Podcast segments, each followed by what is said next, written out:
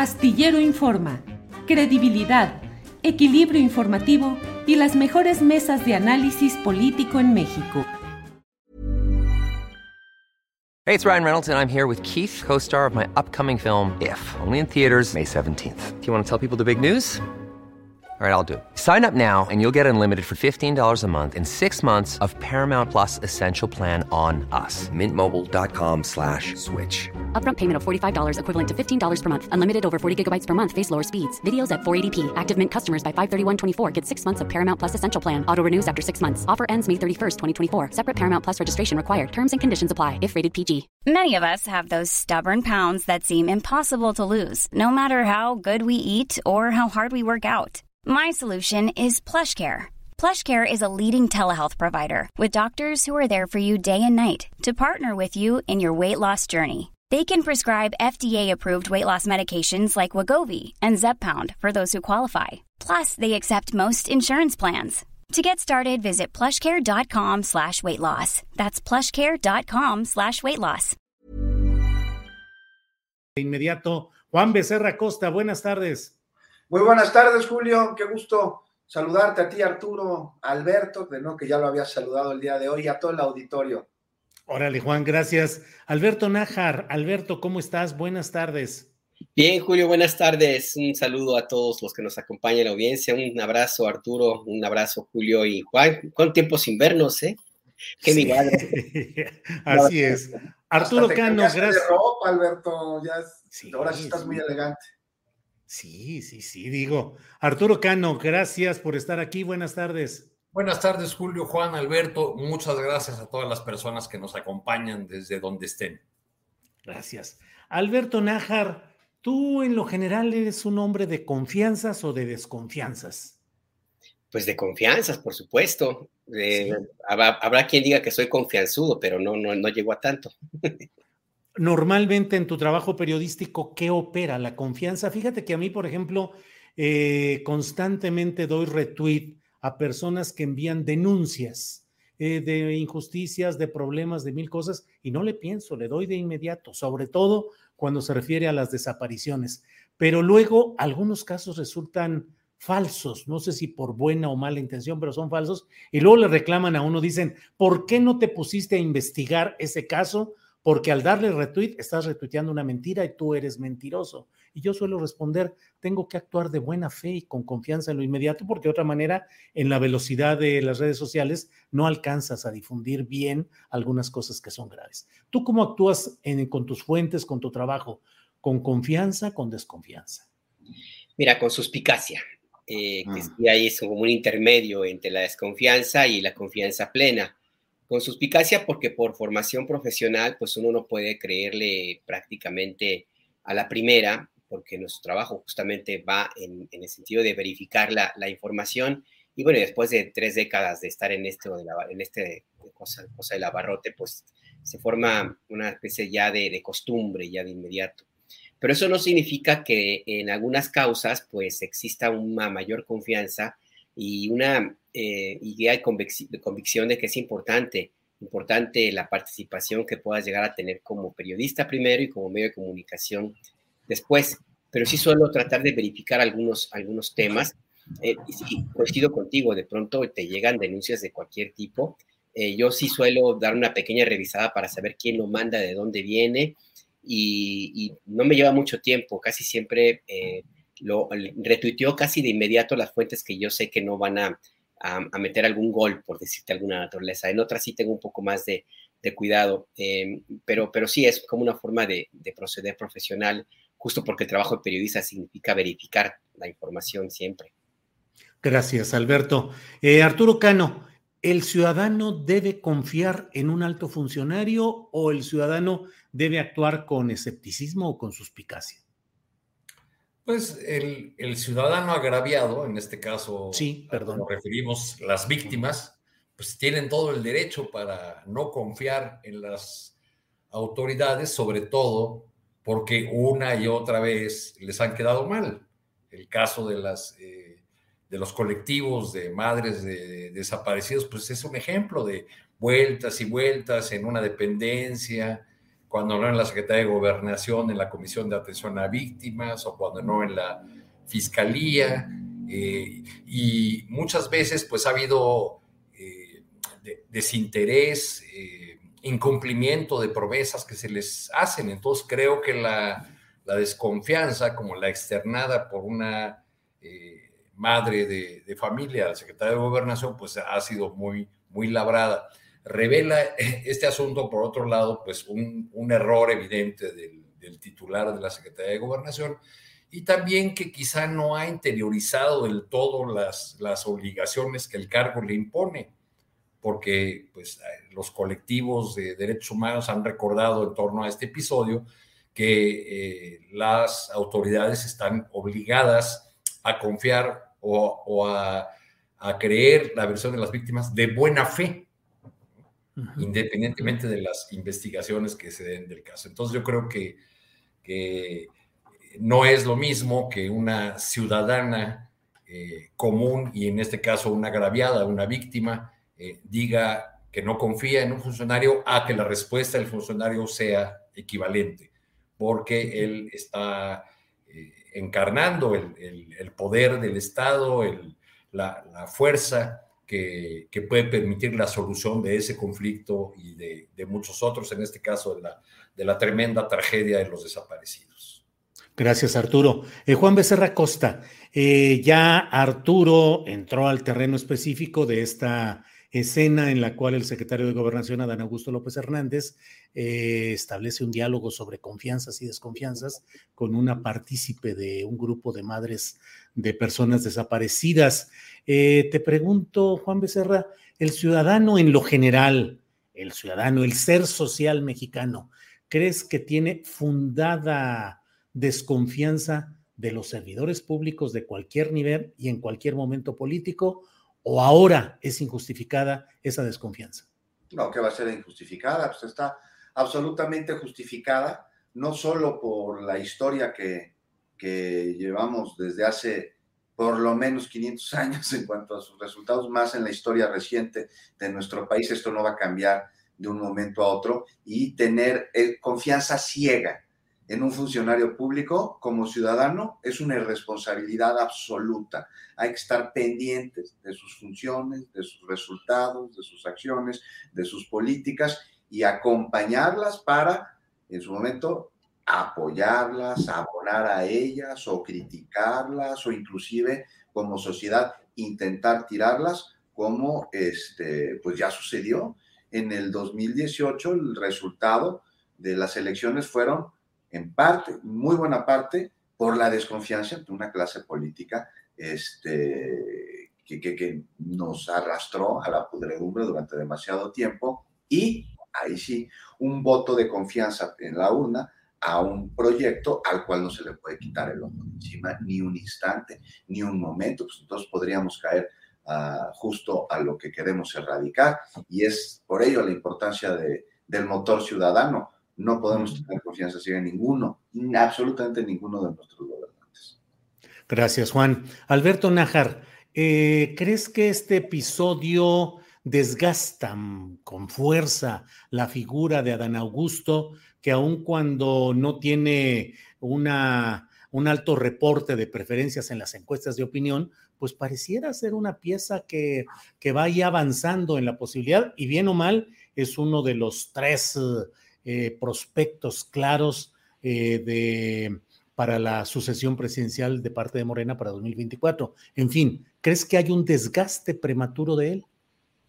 Pues mira, ahí hay en este, en este tema hay varios temas, eh, puntos que sería importante pues, analizar. Uno de ellos es que la, lo, que sea, lo que ocurrió en el incidente, pues con la respuesta desafortunada que tuvo hacia una eh, señora que le, hacía un reclamo muy legítimo, pues la madre de una persona desaparecida.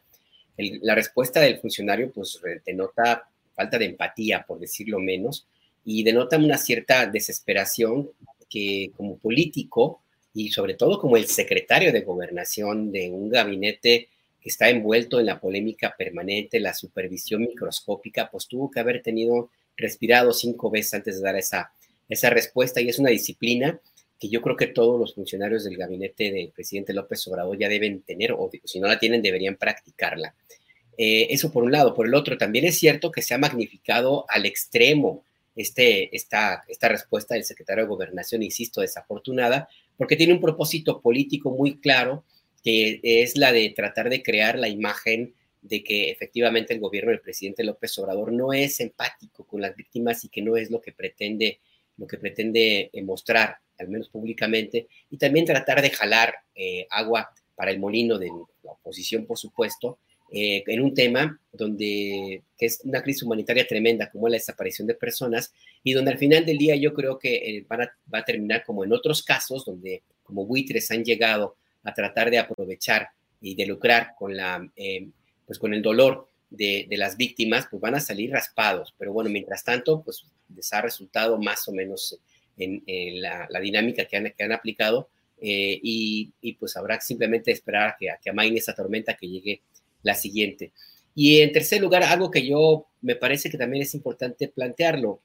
Eh, este descuido puede ser a que estaba en mal momento, estaba en sus cinco minutos el secretario de Gobernación de intolerancia, a que hacía mucho calor o que simplemente no esperaba esa respuesta o que finalmente efectivamente no tiene confianza en las personas que llegaron, que se le acercaron, cualquiera que sea el tema. A mí me parece que esto también tendría que analizarse desde la óptica de que tal vez eventualmente pues responda a que pues él ya no se considera presidenciable, de que él ya entendió que la, que la jugada va por otro lado y de que pues él las posibilidades que tiene pues si es que alguna vez las tuvo, pues son mínimas, como tú mencionas, y que finalmente la elegida o el elegido está en otro lado y no va a ser él. Entonces también probablemente pues una respuesta de alguien que no tiene nada que perder y que pues simplemente se comporta como, como, como es, pues de una forma natural. Que, y con esto cierro de todos modos, en un secretario de gobernación, me parece que estuvo mal planteado, muy, muy lamentable la, respuesta, pero bueno, pues reaccionó con base en sus propias formas y sentires en, ese momento. Gracias, Alberto. Eh, Arturo Cano, ¿coincides en que Adán Augusto López Hernández esté fuera ya de ese escenario de los preferidos para 2024, que serían la candidata o el candidato, pero no Adán Augusto? Es decir, ¿crees que está quedando ya fuera, rezagado, fuera de esa, de esa contienda? Uno, y dos, te quiero preguntar, pues la verdad es que Adán Augusto ha hecho varias declaraciones eh, también cuando dijo que no le importaba lo que dijera el INE, porque los diputados ya lo iban a desaparecer.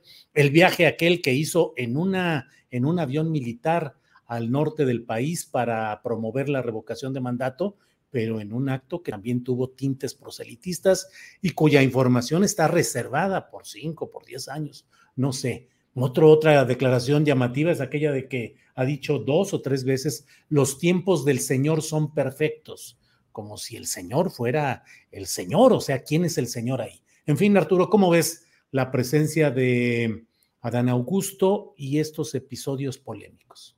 Pues es, bueno que hagas este recuento de sus frases porque el, episodio ocurrido, nos, permite otra lectura de este episodio ocurrido allá a las afueras de la Secretaría de Gobernación, por un lado podemos pensar, pues qué bueno que un funcionario con ese encargo, el secretario de gobernación, salga y atienda a las personas que están ahí en, esos plantones eternos, en las inmediaciones ahí de Bucareli.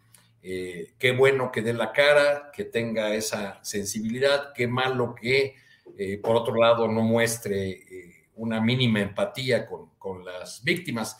Pero el recuento que haces de, de frases nos muestra más bien el, el talante de, Adán Augusto, un, personaje que dice el presidente López Obrador que el político del trópico es distinto del del altiplano, porque el del altiplano es más frío y calculador, y el político del trópico se deja llevar más por sus pasiones, le gusta mucho usar esa expresión de ahí donde los verdes se amotinan y nos enseñaron a, hacer política nosotros, pero aún con, esa, eh, con esas características de los políticos tropicales, eh, tengo para mí que personajes como Adón Augusto son fríos y calculadores ahora, a la hora del control de sus canicas. Y lo digo porque eh, esta frase del, secretario puede ilustrarnos sobre, su espíritu, sobre su talante. Hace poco un alto funcionario del gobierno federal me contó que, que fue por alguna encomienda oficial a, a Tabasco y que quiso eh, avanzar en algún tema con el actual gobernador, el, el, encargado de la gubernatura, que quedó en lugar de Adán Augusto cuando él vino a la Secretaría de Gobernación. Merino. sí, eh, y que el actual gobernador le, le, respondió, no, pues en eso sí no te puedo ayudar porque yo aquí tengo una instrucción muy precisa. Aquí antes de irse, el licenciado me dijo que no se movía una hoja sin su autorización. O sea que sigue siendo, es secretario de gobernación y encargado a larga distancia del gobierno de Tabasco. Pues eso, eso es lo que parece indicar al menos esta confesión en, en corto que le hacen a, a, un funcionario federal, ¿no? Allá en Villahermosa. Bien, Arturo, gracias. Juan Becerra, ¿cómo ves eh, la figura, pues, de Adán Augusto? Eh, que de pronto pareciera estar ahí eh, bamboleándose. Desde luego, eh, Marcelo Ebrard tiene un gran oficio, largas décadas eh, entre diferentes tempestades y circunstancias. Claudia Sheinbaum, que no es una mujer desde mi punto de vista con una gran pasión oratoria, pero pues se maneja con cuidado y lo que ha ido haciendo, lo ha ido haciendo, creo, sin muchos tropiezos discursivos o de operación en lo inmediato. Pero Adán Augusto pareciera que con estas declaraciones y algunos hechos, pareciera, no sé, no tener todo el oficio político para ser secretario de gobernación o estar en una posición en la que no le importa mucho transgredir ciertas reglas. Pues mira, Julio, lo único que no se puede ser con una persona que busca a un familiar que está desaparecido es poco empático. Y menos si es secretario de gobernación, y el nuestro, Adán Augusto, lo fue. Se le fue el comentario, algo que evidentemente aprovechó sí, la oposición en su discurso clásico de golpeteo, que no fue proporcional a lo sucedido en general, me parece que finalmente hubo curso a la solicitud, pero que eso tampoco borra el comentario poco empático a una mujer en desesperación, que pues no debió haber recibido jamás por parte de un funcionario de la cuarta transformación, además de secretario de gobernación, esa respuesta platicábamos hace rato con, pues justo con Alberto, con Violeta Núñez y con Alejandro Almazán, allá en momento, y discutíamos brevemente sobre si será este evento algo, anecdótico no. En un principio a mí sí me lo pareció. Luego no sé, tal vez ya no tanto después de lo que dijo Alejandro, ¿no? Pues sobre todo porque más allá del comentario y, y, y sus respuestas, tanto las acertadas como las desproporcionadas, es simbólico esto que dijo Adán Augusto, como dice Alberto en sus cinco minutos bajo el sol, como quieras, pero lo dijo. Y pues es simbólico en varios universos que tienen como punto de reunión, como, como un denominador, el fanatismo, Julio, tanto los opositores y odiadores al proyecto del gobierno, la transformación del país, como de quienes somos afines a ella, porque no estamos exentos evidentemente del fanatismo. Mira, es decir, no se vale tergiversar el discurso con fines politiqueros, sin duda. Pero de eso a que esta tergiversación y el repudio a ella opaque el que en efecto hubo un pronunciamiento desafortunado es también politiquero. No, no salgamos, o sea, hay que reconocerlo. A Dan Augusto me parece que sí puede ser un gran cuadro, que sí puede representar un movimiento, que sí es un funcionario capaz, y como todos en esta vida no está exento a regar, es imposible. ¿Y qué sucede cuando uno la riega? Es una de dos, o se sigue inundando el charco, se sigue regando, o lo secas. Y así en miras de secarlo hay que avanzar. Y para ello se deben reconocer los errores que se cometen, porque intentar evadirlos impide avanzar. Y el que Adán Augusto, cualquier otro cuadro de la 4T, pueda cometer errores de este tipo, no, no, es, no es causal de rescisión de, que, de su contrato, ¿no? O sea, siempre y cuando los enmienden. Y por ello lo sucedido tiene que abrirnos los ojos a la autocrítica, esa que construye. Porque es imposible pensar que como generación espontánea y las inercias de operación política que tantos años se aplicaron en el país desaparezcan de la noche a la mañana. Son inercias que muchas veces se aplican de manera automática. Y para detectarlas, pues hay que reconocerlas, si no es imposible, y entonces sí detenerlas. Y algo pues que sea complicado, ¿no? Sobre todo por la lapidación afín que hay en la discusión pública. Y algo que se puede ver claramente en Twitter, ¿no? Sincronizados de una parte y de la otra, en la que en muchas ocasiones pues se antecede a la razón la defensa de una convicción que responde a su vez al miedo que produce la guerra sucia. O sea, si quieres parar de tajo el embate infodémico, este, y, y, que muchas veces se hace a través de cercar información cuando no debería ser así, pues, pues hay que enfrentar la realidad y sobre ella construir, sobre ella discutir. Ya para concluir, o sea, no hay duda en que la oposición al carecer de proyecto miente una y otra vez, tergiversa, saca de proporción, eso ya lo sabemos, y hace daño, también lo sabemos. Entonces, pues, debe ser respondido inmediatamente y aclarado. O sea, ¿qué tal aclarar con autocrítica? Esto no debilita como muchos piensan, me parece que es al contrario, que incluso fortalece porque construyes credibilidad y confianza. Justo esa palabra que está en redes sociales desde las declaraciones de Adán Augusto. Se reconoce la pifia y se contextualiza el suceso para avanzar en lo importante, que en este caso es la necesaria atención a un problema de desaparecidos en México y que pasó un segundo término en la discusión. Juan, en ese sentido te pregunto brevemente, ¿crees que Adán Augusto como secretario de Gobernación debería ofrecer una disculpa pública por este momento, haya sido como haya sido la motivación y la circunstancia? Me parece que sí lo tendría que explicar, porque se trata de una mujer que está buscando un familiar desaparecido, porque se trata de una ciudadana mexicana que acude a, en un momento de desesperación a un funcionario, un funcionario de la cuarta transformación, pues me parece que, que diría, pues hay que sí si no le, no le debía haber contestado así. Imagínate la confianza que a, mí me daría, que, que, a muchos le daría el tener un secretario de gobernación que diga, sí, ¿sabes qué? La regué, está en, mis cinco minutos, pero aún así no debía haberlo hecho. Y ya se está atendiendo el asunto y que nos explique exactamente cómo y hacia dónde. pues está da confianza hacer ese tipo de cosas. Gracias, Juan. Eh, Alberto Nájar, pasando a otro tema, pero bueno, si algo quieren decir sobre este de Adán Augusto y la confianza, obviamente adelante.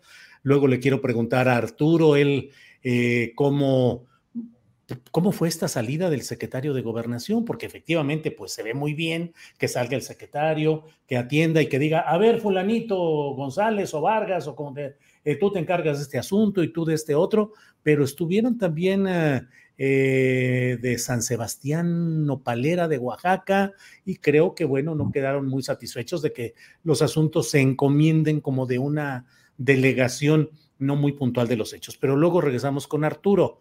Eh, por lo pronto, Alberto Nájar, eh, ¿cómo ves este tema de Peña Nieto que reaparece en cuanto a las carpetas de investigación de la Fiscalía General de la República? y el propio presidente de la República hablando sobre eh, la consulta a expresidentes para castigar a expresidentes e incluso mencionando que no tuvo el apoyo de los medios de comunicación que no difundieron aquel proyecto o aquel proceso de consulta. ¿Qué opinas, Alberto? Pues mira, la información que se dio a conocer ayer por parte de la Fiscalía General de la República eh, pues me parece importante porque ya está un dato más eh, en el camino de un eventual, eh, una eventual consignación ante un juez. yo no sé exactamente cuál vaya a ser el destino que pueda tener una, una investigación y un expediente judicial de esta naturaleza, tomando en cuenta, pues, de entrada, que tiene fuero Enrique Peña Nieto, segunda, que no hay voluntad del presidente de la República, al menos no públicamente, para juzgar a los expresidentes. Y tercero, pues bueno, porque quien la, quien la promueve pues se llama Alejandro Gertz Manero. Eh, yo no sé si, si ahora ya despertó o si tuvo algún tiempo en su apretadísima agenda sobre sus temas personales, eh, si le robó cinco minutos algún caso particular que esté llevando, a ver cuánto se lleva. En fin, no, no veo que la Fiscalía General de la República tenga tampoco mucho ánimo de llevar un caso que sabe bien que en términos litigiosos y solamente legales es difícil que, progrese. Pero bueno, en términos del el mensaje, y que me parece que es lo que deberíamos concentrarnos creo que ese sí es, también es, es importante, porque viene un, un, proceso electoral importante en el Estado de México. El grupo Atlacomulco pues se va a defender con todo, con todo, no van a ceder la plaza tan fácilmente. Y bueno, Enrique Peña Nieto es, digamos, uno de los últimos personajes de importancia que le quedan a ese mítico enclave de poder político, económico, empresarial y, social también eh, que durante mucho tiempo tuvo una enorme importancia en el país. Entonces yo veo esto más como un tema electoral y político que un asunto realmente que llegue a los tribunales y que tenga un buen, buen destino. Eh, y yo creo que, el mensaje sí va muy también en, en, la idea de, creo, de que el presidente López Obrador pues también puede tener mucha tolerancia, puede tener un discurso muy abierto, muy inclusivo, puede dejar que las fichas se muevan como quieran, eh, llega hasta el extremo de llamarle corcholatas a los precandidatos, pero cuando tiene que apretar, y en esa sí la sabe el presidente, pues lo va a hacer. Y el mensaje claramente es, bueno, pues aquí están las cartas, vamos a ver de qué cuero sale más correas y si quieren jugar rudo, pues también de este lado sabemos jugar rudo. Alberto, ¿es el uso de la ley para fines políticos y electorales? Yo creo que el uso de la ley eh, no necesariamente porque legalmente no se puede llegar, ahorita como están las cosas con la condición de Peña Nieto, no se puede llegar a una sentencia. Es más, creo que ni siquiera algún juicio, porque el juez también puede establecer que no va no tiene elementos para iniciar un proceso judicial. Así es que como tal, como lo llevó a utilizarse en otros momentos, otros gobiernos como el de este impresentable Calderón Hinojosa, que sí encarceló a personas que no le eran gratas y otros gobiernos también que han encarcelado opositores, por ese lado no lo veo. Pero sí veo el fantasma, el petate de la ley para mandar un mensaje político como te digo, pues es básicamente decir, bueno, si quieren jugar rudo, pues también acá se juega rudo. Y recuerden, también por si les hacía falta, pues que de una u otra manera Andrés Manuel López Obrador no es un candidato en campaña, porque hay quienes todavía lo ven así, hay quienes todavía creen que se trata del candidato, quienes creen que es un personaje como la caricatura que se crearon y que se la creyeron, la siguen creyendo. Es el presidente de la República, es el jefe del Ejecutivo. Y en México, el poder ejecutivo, como lo ha rescatado Andrés Manuel López Obrador, es el poder de poderes. No es de ninguna manera Enrique Peña Nieto, que era presidente de la República respaldado por gobernadores del PRI y el PAN, sí, pero que finalmente no tenía él la fuerza política que tiene Andrés Manuel. No es, por supuesto, un presidente del tamaño de Ernesto Cedillo, que enfrentó disidencias internas dentro de su propio partido y los gobernadores de su partido. Andrés Manuel López Obrador es un personaje que ha recuperado para el Poder Ejecutivo el poder y la influencia que fueron delegados desde los tiempos de Vicente Fox y se entregaron a, y de Ernesto Cedillo y que retomaron algunos gobernadores. Hoy el presidente López Obrador es un presidente omnipresente, todopoderoso, como lo llegaron a ser los viejos eh, presidentes, los presidentes, perdón, del viejo régimen que gobernó el país. Yo creo que es importante que lo tengan en claro y yo creo que el mensaje en mi grupo Atlacomulco y particularmente los asesores de Peña Nieto lo entienden perfectamente. Por eso insisto que es un tema más electoral y político. Un mensaje de, decir, pues si quieren jugar rudo, también de este lado sabe jugar rudo. Gracias, Alberto. Dos temas, Arturo. Primero, ¿cómo uh, viste, cómo has visto la atención, esa salida del secretario de Gobernación, Adán Augusto, a atender casos, pero realmente hubo atención, se derivaron, qué se sabe sobre eso, un, tema. Y el segundo, pues ver este tema de Peña Nieto, las elecciones del Estado de México como eh, carta de cambio. ¿Qué opinas, Arturo? Bueno, yo eh, conversé este, antier con, con, algunos de los pobladores de San Sebastián Nopalera ahí muy brevemente en una escapadita que me di ahí por la Secretaría de Gobernación y ellos me contaron que estaban de nueva cuenta aquí en la Ciudad de México porque vinieron en febrero y se fueron muy felices luego de que el secretario de Gobernación salió y los atendió personalmente y dio instrucciones. En el caso de ellos, eh, te lo explicaron ayer, ¿no? Que se instalaría una mesa con la participación del gobierno eh, del estado de Oaxaca para solucionar un conflicto eh, añejo territorial que ha derivado en muertes, heridos, en fin, una situación social muy, muy complicada. Entonces, digamos que el hecho de que el secretario de, Gobernación, en su modo corcholata, salga a mostrarse sensible a las demandas, a atender a la gente, pues eh, dados estos resultados que vemos al menos en este caso y otros que han reclamado de que pues no, no se mueven las cosas, que no caminan las ofertas de mediación o de solución como las planteadas, pues pues quiere decir que, quizás sea más una actitud eh, relacionada con la promoción personal en este tiempo de disputa de corcholatas que con eh, un interés.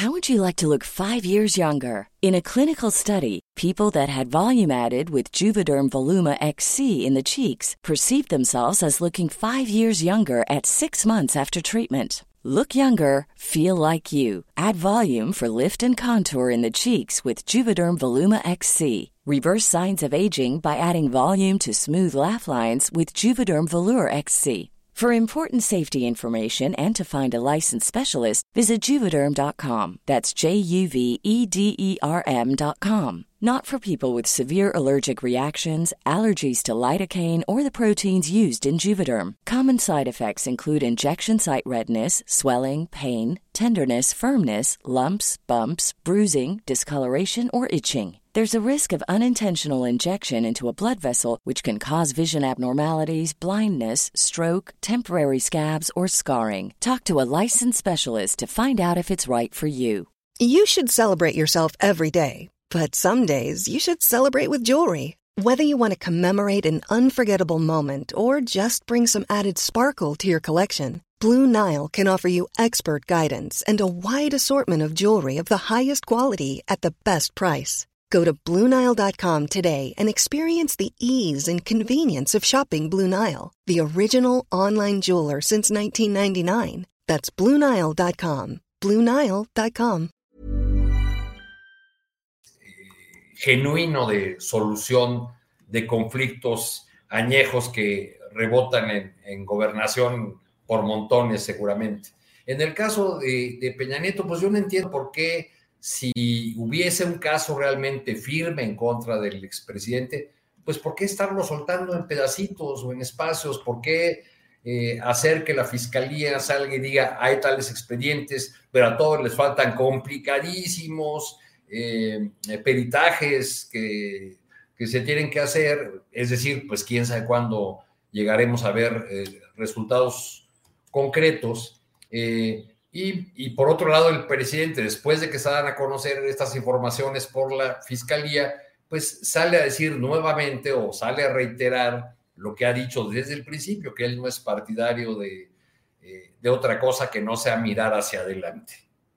Eh, sabemos que en, algunos, eh, que, en algunos casos no mira hacia adelante, porque muy seguido mira hacia Estados Unidos, donde está siguiéndose el juicio contra García Luna. Pero, pero cuando hay referencias o preguntas que tienen que ver con Peña Nieto, pues siempre ha insistido en este tema de la consulta, del juicio que, eh, ciudadano que se hizo y de la necesidad de no perdernos en esos temas del pasado, sino, sino ir adelante. Es un discurso un tanto contradictorio porque pues al mismo tiempo que, que plantea no perdamos el tiempo en eso, plantea la necesidad de preservar la memoria y de que la Secretaría de Marina, igual que el Ejército, de a conocer eh, los expedientes de, de, esa etapa conocida como guerra sucia, es decir, de la etapa de violencia desde el Estado en contra de disidencias internas. Entonces, bueno, en esas contradicciones se ha manejado ya durante todo este tiempo. La Marina, por otro lado, pues qué bueno que eh, eh, ilumine esas áreas oscuras de, de, nuestra historia, aunque también sería importante que diera a conocer toda la información sobre episodios más recientes como su participación en la siembra de pruebas en el caso de Ayotzinapa. Sí. Arturo, gracias. Solo brevemente también te pregunto, ¿crees que en el caso de Peña se está usando ese petate de la ley para presionar electoralmente? Creo que se están acelerando todas las cosas en el Estado de México. Acabo de ver que la eh, presentación de la segunda encuesta de las corcholatas morenistas para el Estado de México, que se había previsto para del 7 al 10 de este mes, o sea, dentro de una semana, será mañana. Mm. Parece ser que todo se ha movido mucho y en ese contexto se puede leer este anuncio sobre Peña Nieto y en ese contexto se puede leer, eh, bueno, eh, sin perder de vista lo que ocurrió en la elección de, interna de Morena en estos días. El senador Higinio Martínez se despachó con entre 210 y 220 consejeros, o sea, poco más de la mitad de los consejeros, y los demás se los repartieron entre Horacio eh, Duarte, Delfina, eh, el presidente municipal de, de Catepec, Luis Fernando, este, en fin, las demás fuerzas. Entonces, quizá este hecho de que Higinio Martínez haya mostrado o haya exhibido su músculo de esta manera, llevándose poco más de la mitad de los consejeros del EDOMEX, ha obligado a este adelanto, a esta prisa morinista por presentar ya la segunda encuesta, que me dicen también mis fuentes, que ya anticipé yo aquí hace unas semanas, pues que va a confirmar que la profesora Delfina será la candidata de Morena en el Estado de México. Arturo, gracias. Juan Becerra Costa, ¿qué opinas de este tema de Peña Nieto de nuevo en eh, el escenario de las posibilidades de acción judicial? La Fiscalía General de la República ha dicho que en los próximos meses puede judicializarse una de las carpetas de investigación, la relacionada con OHL pero estaremos en presencia de veras de una posibilidad de ver a un expresidente como Peña en la cárcel. ¿Será carta electoral a jugar como cambalache? ¿Qué opinas, Juan? Pues mira, Julio, tal vez no sé si te acuerdas, pero ya cambió una frase, es Peña Bombón, te quiero en prisión. Pues Dice esta frase que antes remitió un colchón, que por más grande que fuera, pues en él no cabría ni una millonésima parte de lo que se robó. Que enfrente la ley, Julio, pues es algo que muchos mexicanos esperamos, ¿no? Y que pues ahora sí, pues depende de la Fiscalía General de la República, para contestar a lo que me acabas de preguntar, que pues, lamentablemente ha dado muestras de ser un aparato burocrático muy poco efectivo, al que ya en repetidas ocasiones aquí le hemos llamado el elefante reumático. Pero no sé, Julio, el anuncio de ayer sobre las carpetas de investigación, pues es algo que ya esperábamos que se diera en cualquier momento, pues, sobre todo después de que Pablo Gómez adelantó en la mañanera que la UIF lo investiga, ¿no? Entonces, pues trae cantado que se abrían estas carpetas, con lo que, pues hay que mencionar que de, de entrada hacia su lado esa leyenda urbana sobre un posible pacto de sucesión presidencial entre Peña y Andrés Manuel, y de ahí que marca coherencia con un movimiento porque se votó para que, entre otros compromisos, se pusiera un alto a la impunidad. Y es por ello justo que no puede quedar impune este entramado de corrupción del gobierno anterior y la participación de Peña como director de orquesta titular, porque no era el único, y Videgaray también le entraba al quite, en fin. Y pues, no sé, Julio, los secciones peronistas tenían lo que tristemente fue conocido como el año de Hidalgo, ¿no? Era el último año de la administración, ¿te acuerdas? Llamado así porque burro con P, el que dejaba algo el año de Hidalgo. Bueno, el sexenio de Peña fue completo durante seis años de Hidalgo, por lo que espera que la investigación que ya inició nos lleve a otras y ahora sí a más peces gordos, no solo del servicio público, además, o sea, también de quienes estuvieron coludidos con ellos, porque sería imposible que sin la intervención de instituciones financieras hubiesen existido estos desvíos, estas tranzas, estos movimientos de miles de millones y le siguen las empresas con las que se coludieron en su rebadera y ahí viene la que hoy nos reúne junto a las carpetas de investigación, que es OHL, ¿no? O sea, cerca, muy cerca de Peñas, que está en el Estado de México, y de ahí viene la espiral de corruptelas, este, que empiezan con, que sepamos, ¿no? Con el circuito bicentenario, con el circuito exterior mexiquense. Este circuito mexiquense tuvo un costo de 6.600 millones de pesos inicial. Eso iba a costar, subió a 63.000. O sea, casi nueve veces lo que, lo que costaba de origen, ¿no? Y luego se junta el bicentenario, entonces ya estamos hablando de un fraude de 90 mil millones de pesos. Y aquí la espiral de este gran fraude este, nos lleva a que es el cimiento de un entramado aún más grande, porque con este dinero después se cometieron fraudes electorales, como los monederos que se repartieron ahí en 2012, y de ahí después inflaron el valor de las acciones en la bolsa de, de OHL. No más, ahí falseando datos financieros y poniendo como garante al sistema de, autopistas de aeropuertos del Estado de México. Entonces esto permitió que se ¿cómo se dice? bursatilizara. Bursatilizara. Exacto, las concesiones en una operación que es muy sospechosa. Entonces, pues, pues, y ahí nos vamos, nos vamos, nos vamos hasta este, lo que sucede durante el gobierno de, de Peña Nieto, este, hace rato que, o sea, era OHL tan adepta a realizar simulaciones que cuando había una licitación y alguna de las empresas de Carlos Slim, de Grupo Carso, estaban en esta licitación y también OHL, siempre ganaba OHL la licitación. Pues ¿por qué? Porque era más fácil hacer tranzas con ellos. Pero entonces, a la hora que se lo otorgaban, este, decían que OHL tenía mayor solvencia que las empresas de Slim. O sea, imagínate nada más. Y ya para acabar, Julio, Ahí está lo que sabemos. Lo que no sabemos tiene que ser gigante, tiene que ser inmenso. Por eso es responsabilidad de la Fiscalía dar con ello y presentar los elementos para que el Poder Judicial entonces ya pueda emitir sanciones y que esto no se repita jamás. Y, no se trata... ¿Solo de la Fiscalía o también del presidente de la República, Juan? Es que es autónomo, es un poder autónomo, tiene que ser de manera absolutamente autónoma. Si mete ahí mano el presidente de la República, pues no es su facultad, no es su, no es su, atribución. tiene que ser el Poder Judicial. O sea, de todo este montón de universo, porque yo a veces lo digo, digo, bueno, así como los narcocorridos propician, sobre todo en los jóvenes, la vocación de ser como ese criminal impune y poderoso, yo me pregunto si tanta difusión de la corrupción, específicamente de Peña Nieto, pero que sigue impune, absolutamente impune hasta ahora, no fomenta justamente una pedagogía social inversa de promover sé corrupto, que no pasa nada. Y la presidencia de la República puede impulsar, puede presentar eh, ante la Fiscalía, pues dentro de todo este enorme universo, muchísimos casos y no los hay. El presidente ha dicho que él no, eh, y lo dijo desde campaña, Julio, que él y desde la presidencia no se iba a perseguir a ninguno de los políticos corruptos del pasado. Pero ¿Y tiene facultades para eso o está obligado, más allá de su convicción personal, a cumplir con la ley? Así es, a cumplir con la ley, pero no está incumpliendo la ley. Ya se presentan denuncias, por ejemplo, en este caso, en el de Peña Nieto, a través de la Unidad de Inteligencia Financiera, para que a su vez la Fiscalía lleve, abra las carpetas de investigación y lleve las diligencias correspondientes para que entonces el Poder Judicial resuelva, pues eso es lo que podemos esperar, eso es lo que se tiene que hacer, Julio.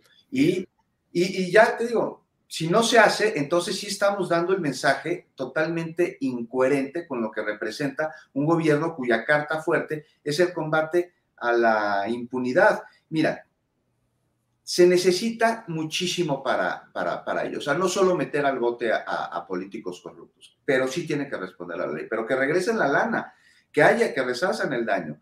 Aquí lo que se necesita en el combate a la impunidad es acompañarlo con el combate a la corrupción. No son lo mismo, son hermanas, se acompañan, se necesitan. Pero la corrupción no es un problema solamente gubernamental ni burocrático, es un asunto sociocultural, porque para que haya corrupto necesita haber corruptor y entonces va mucho más, mucho más profundo. Y si no se atiende la impunidad, jamás se va a poder acabar con la corrupción. Y si se mantiene a políticos del pasado impunes de los enormes, la enorme cantidad de crímenes que cometieron, entonces estás abonando a la impunidad.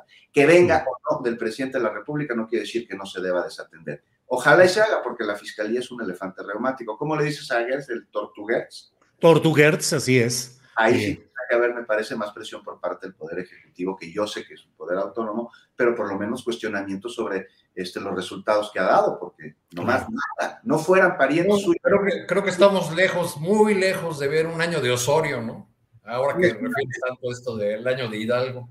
Imagínate, si, si, si, los imputados fueran parientes políticos de Gers Manero, ya los habría metido a la cárcel. Ya los ya estarían. Bien, Juan, muchas gracias. Alberto Nájar, eh, ley Nale en Veracruz. Ya fue aprobada la reforma constitucional eh, en la Constitución del Estado de Veracruz para que quienes eh, no hayan nacido en ese estado, pero tengan hijos o tengan cinco años de residencia, puedan tener sus derechos ciudadanos plenos. Yo estoy totalmente de acuerdo, me parece absolutamente natural que si alguien decide optar por una ciudadanía por residencia, lo haga y eso sucede en varios estados. Aquí lo llamativo es el tiempo político porque parece tener la dedicatoria para que Rocío Nale sea la candidata de Morena al gobierno de Veracruz. ¿Qué opinas, Alberto? Híjole, pues parece que en la, nuestra clase política no aprende de las lecciones del pasado, o sea, no entiendo esa necesidad de andar comiendo ansias. Todavía falta un rato para que haya una elección en el estado de Veracruz y yo creo que también esta, es de muy, poco, de muy poco ayuda el tener que hacer este tipo de maromas para eh, mandar el mensaje de que se tiene un candidato eh, para, para el gobierno de Veracruz en este, en, en, este caso. Y no sé, yo la verdad que veo que, veo que no, no era necesario hacer esa, esa reforma, no en este momento, porque finalmente eh, con que se hubiera quedado Rocionale viviendo allí o, simplemente que lo hubieran pospuesto hubiera sido una, mejor circunstancia. Entonces yo no, no entiendo por qué, por esa necesidad de estar adelantando los tiempos salieron muchísimo más acelerados que los tiempos aquellos de, de no sé, de Miguel de la Madrid, de Carlos Salinas de Gortari, cuando hasta pasarela hubo para los precandidatos y todo esto. Me, me, parece que es hasta un poco hasta ocioso el tomar estas determinaciones, habrá un costo político, Yo no sé si la secretaria de Energía este, haya promovido ella esta modificación legal o si alguien le quiso hacer un favor, entre comillas, al, ponerla en el centro de un debate político que no necesitaba, eh, porque pues el trabajo que hizo en la refinería Olmeca en Dos Bocas fue bastante positivo, estaba bien evaluada y pues lo que ganó ahí en puntos para una eventual posición política posterior a 2024, pues se le puede echar a perder, ahora por ponerla ahí en el, en el eh, centro del debate, insisto, y que no, no sean pocos los que empiezan a hablar de que se trata de una situación de un personaje político ambicioso que ya está tratando de salirse del gabinete y pues también eh, eso eventualmente puede tener alguna repercusión en la, en la, forma como el presidente López Obrador tenga puesta la confianza hacia esta, hacia esta funcionaria.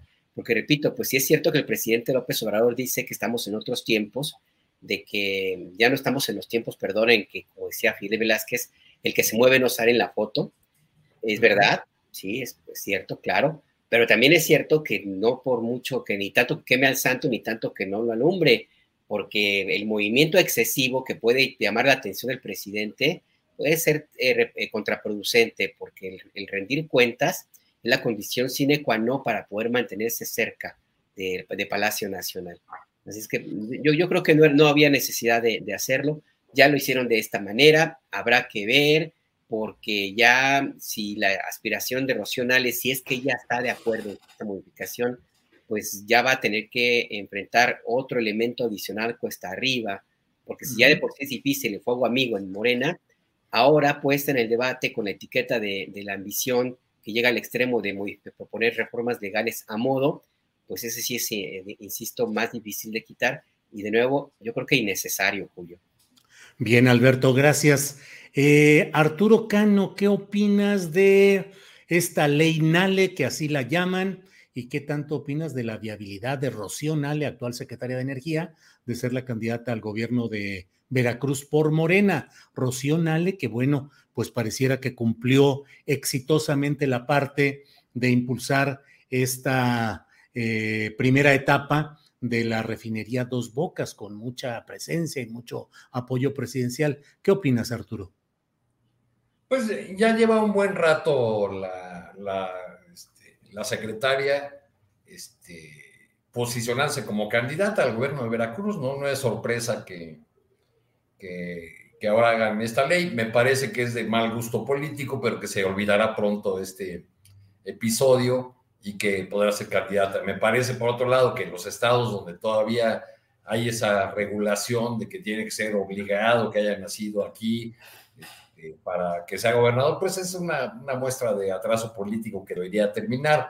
Lo que es de mal gusto político es de que se haga una modificación legal eh, como una camisa a la medida de una, o como una blusa a la medida en este, en este caso. Eh, creo que, eh, que, calcularon que lo, haciéndolo desde ahora, la polémica no vendría, porque legalmente podían hacerlo creo que hasta dentro de un año, ¿no? O, algo así. Eh, pero calcularon que tendrán que construir desde ahora la candidatura, porque ya vemos que así como las corcholatas federales traen prisa, pues también la traen ya en los, en los estados, como, como acabamos de comentar para el caso del Estado de México. Bien, Arturo, gracias. Sobre este mismo tema veracruzano, ¿qué son jarocho? Tocamos por ahí, Juan Becerra Costa. Pues es un jarocho que ha molestado a muchos y mira, no sé, veo los puntos de Arturo y Alberto y coincido, coincido con ellos, no los voy a repetir hay otra, también otra, otra, otra mirada. Mira, tan, vamos a ver, la oposición está muy enojada. A ver, Alejandro Murat, gobernador de Oaxaca, él nació en el Estado de México. Sí. Él es el PRI. En su momento no se comentó. Los más enojados ahora son los panistas en, Veracruz, ¿no? O sea, nomás recordarles que Vicente Fox fue gobernador de Guanajuato, pero nació aquí en la Ciudad de México. Y hay más, no sé, Cuauhtémoc Blanco nació en Tepito, es gobernador por el estado de Morelos. O sea, son 18 estados los que, pues, reconocen la posibilidad de que personas que nacieron fuera de su territorio puedan llegar a ser este, gobernadores. El mismo Andrés Manuel fue jefe de gobierno en Ciudad de México, él nació en Tabasco. Se armonizan leyes, no sé.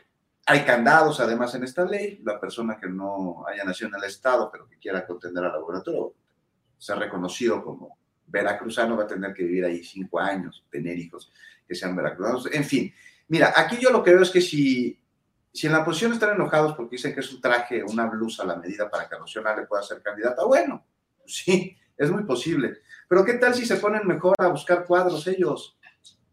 ¿Por qué no construyen proyecto? En un estado que además ha sido devastado ¿eh? por, por la oposición y que hoy no carece para nada de problemas, problemas que requieren solución urgente. Entonces a eso deberían entrarle, ¿no? Hacer oposición, no nada más andar buscando. Pero las, las debilidades de la oposición no son fortalezas de Morena, Juan.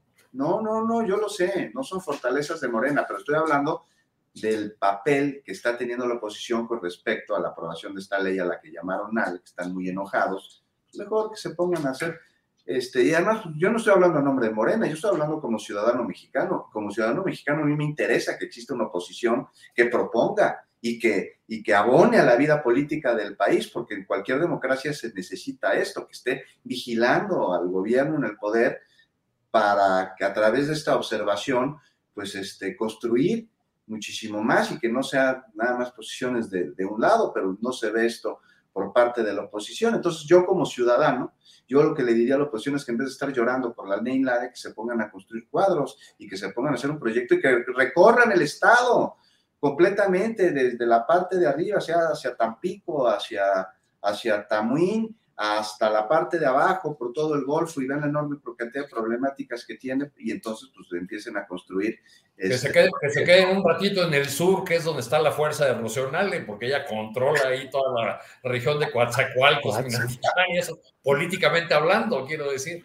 Y tan bonito que es Coatzacoalcos. bueno, pues son las 2 de la tarde con 51 minutos, estamos ya en la parte final, así es que Alberto Nájar nos queda para unos 2, 3 minutitos de postre lo que desees agregar, por favor, Alberto. Mira, eh, yo eh, cuando vi lo que sucedió este fin de semana en la elección interna de Morena, eh, bueno, no me sorprendió porque finalmente pues el ADN que traen del PRD y desde antes, pues se iba a tener que salir de un momento a otro, pues les encanta a algunos resolver las cosas a sillazos, ¿no? Pero lo que me llamó la atención fue esa respuesta tanto del presidente López Obrador como de otros militantes de Morena, inclusive de algunos analistas que decían, bueno, pues este es parte del, proceso que está llevando Morena, la construcción de un partido, eh, los usos y costumbres, etcétera. Y yo me quedé pensando en un personaje que, sale en una película de Pedro Infante, una niña que le dicen la Tucita, la película de los tres huastecos, que cuando la pillaban en una travesura, ella decía para justificarlo, bueno, pues ¿para qué me dejan sola si ya me conocen, no? Y eso pensé cuando escuché las respuestas sobre lo que había ocurrido este fin de semana con Morena, esa idea de que existe el fenómeno Tucita y esa idea de que quieren implantar, bueno, pues ¿para qué dejan sola a Morena si ya lo conocen, no? Entonces a mí me parece que el, síndrome Tucita no le hace nada bien a un movimiento político que está en el gobierno porque parece que se les olvida que son un partido en el, el poder y que las consecuencias que tengan pues, van a tener, no, más, no, van a ser nada más chipotes por los sillazos, puede traducirse en política pública y puede traducirse en, desilusión de muchos que están esperando pues, que esta, este partido cambie y que realmente esté a la altura del proceso de transformación que, pues, que ha propuesto el presidente López Obrador. Y me pareció pues también un poco pues, extraño, lamentable que el presidente López Obrador también tenga esta tendencia de una u otra forma a justificar eh, esta situación que ocurre en Morena como momento de decir, pues si ya me conocen, ¿para qué los dejo solos, no? ¿Para qué lo dejan sola, no? Síndrome Tucita no ayuda para nada a nadie, querido Julio. Síndrome Tucita. Gracias, Alberto Nájar. Arturo Cano, postrecito, por favor. Pues ya le seguimos con el asunto de Morena, ya que lo puso Alberto sobre la mesa. Yo sobre ese tema quiero decir, sale eh, Morena presumiendo más de dos millones de votos, eh, una, eh, una jornada tranquila en la mayor parte de los distritos. Así que yo no voy a hablar de esos videos que circularon profusamente, donde se ven ahí unos cuantos catorrazos y la quema de, de algunas urnas, que sí pueden haber sido los menos, pero yo creo que los, los fenómenos que deja instalada esta elección van mucho más allá de esas eh, imágenes que circularon en Twitter.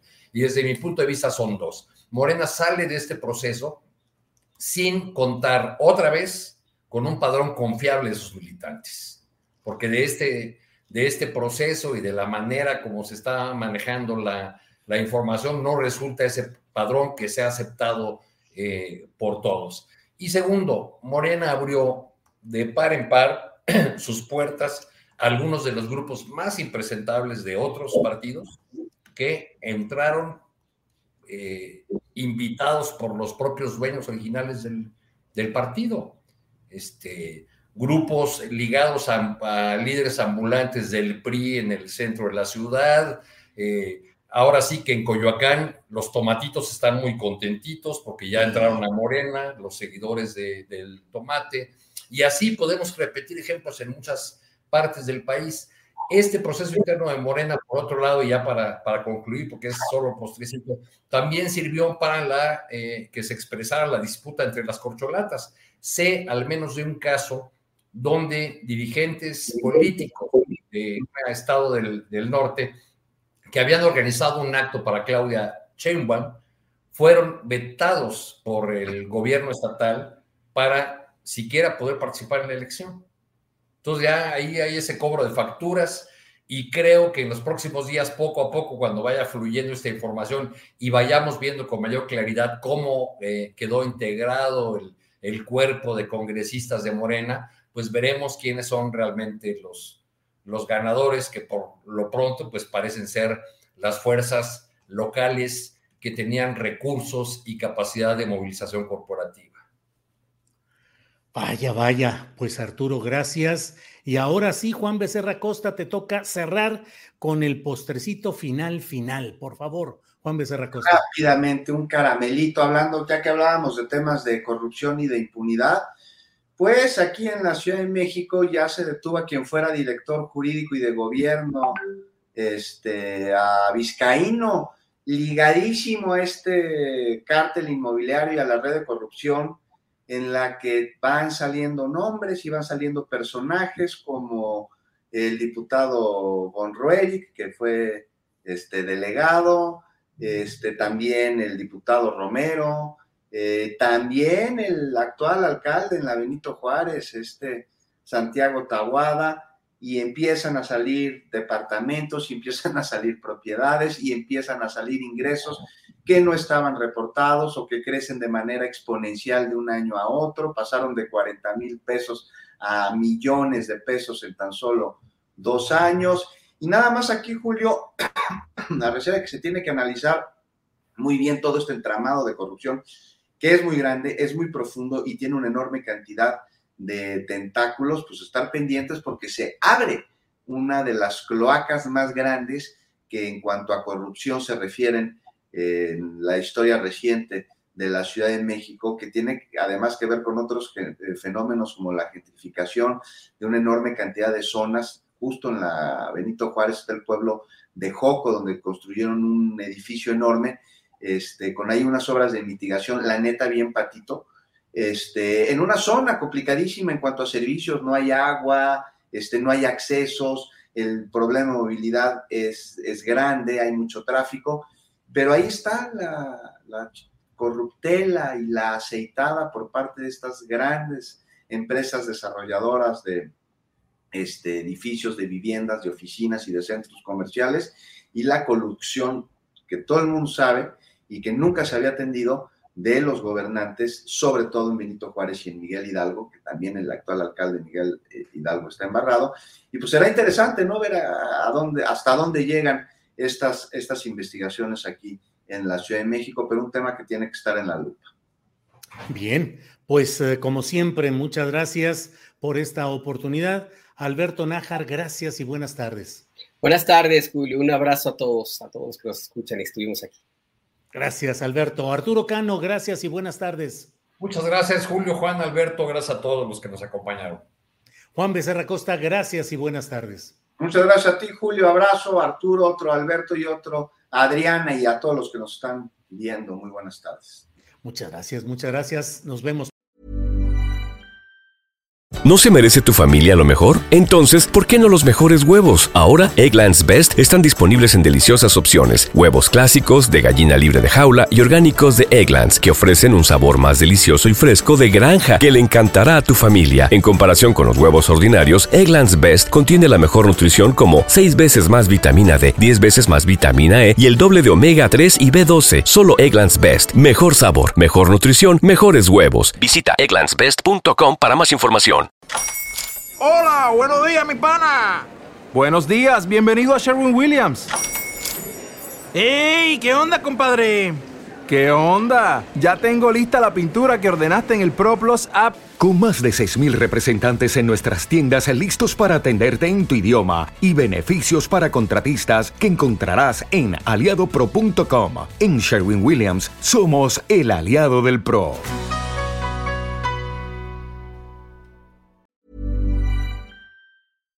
Para que te enteres del próximo noticiero, suscríbete y dale follow en Apple, Spotify, Amazon Music, Google o donde sea que escuches podcast. Te invitamos a visitar nuestra página julioastillero.com.